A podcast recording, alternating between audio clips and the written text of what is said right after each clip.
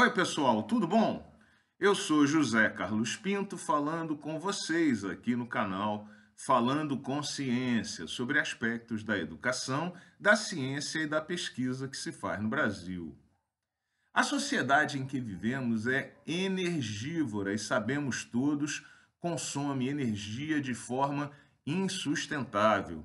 Nesse contexto, a dependência da sociedade em relação aos combustíveis fósseis principalmente petróleo, gás e carvão, usados para a queima e a produção de energia, em vários aspectos, revela uma sociedade doente.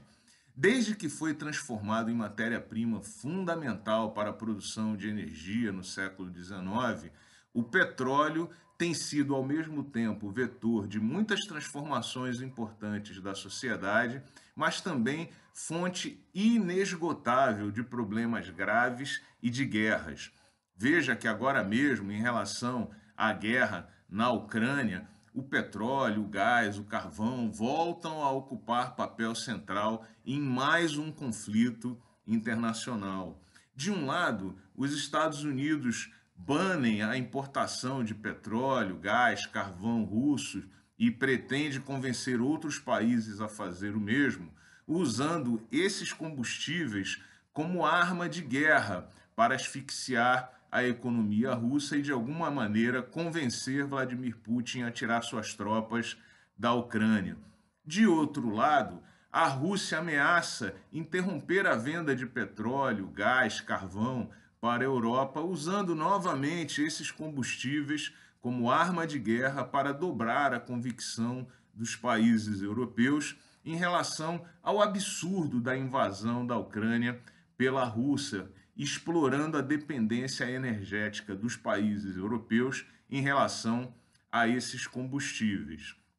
Enquanto isso, analistas econômicos preveem que o preço do barril de petróleo pode atingir, ao longo das próximas semanas, o valor alto histórico de 300 dólares o barril, prejudicando todo o mundo e, curiosamente, favorecendo de forma indireta o agressor, a Rússia, que é um grande exportador dessa matéria-prima para vários países do mundo e também empresas americanas e europeias que concentram a exploração e a transformação do petróleo em todo o mundo. Em paralelo, o petróleo segue mantendo regimes autoritários e violentos em vários países do mundo, como por exemplo no Oriente Médio e no norte da África. E, enquanto isso, o petróleo vai continua justificando guerras em boa parte dos últimos 100 anos pelo controle dessa matéria-prima e pelo controle do preço dessa commodity, que não segue a filosofia liberal idealizada da oferta e da procura, mas é ditada por fatores geopolíticos, como vemos agora.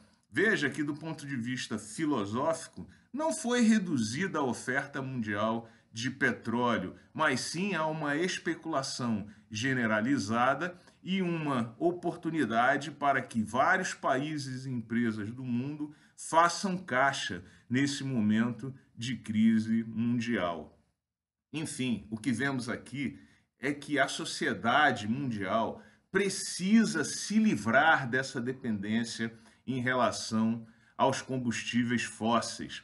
Nós precisamos migrar com urgência para uma economia baseada em fontes que sejam mais bem distribuídas em todo o mundo, como o sol, como o vento, como os mares. Não se trata aqui apenas de um problema ambiental, é o próprio marco civilizatório que está em discussão e que está em jogo. Um grande abraço e até o próximo vídeo.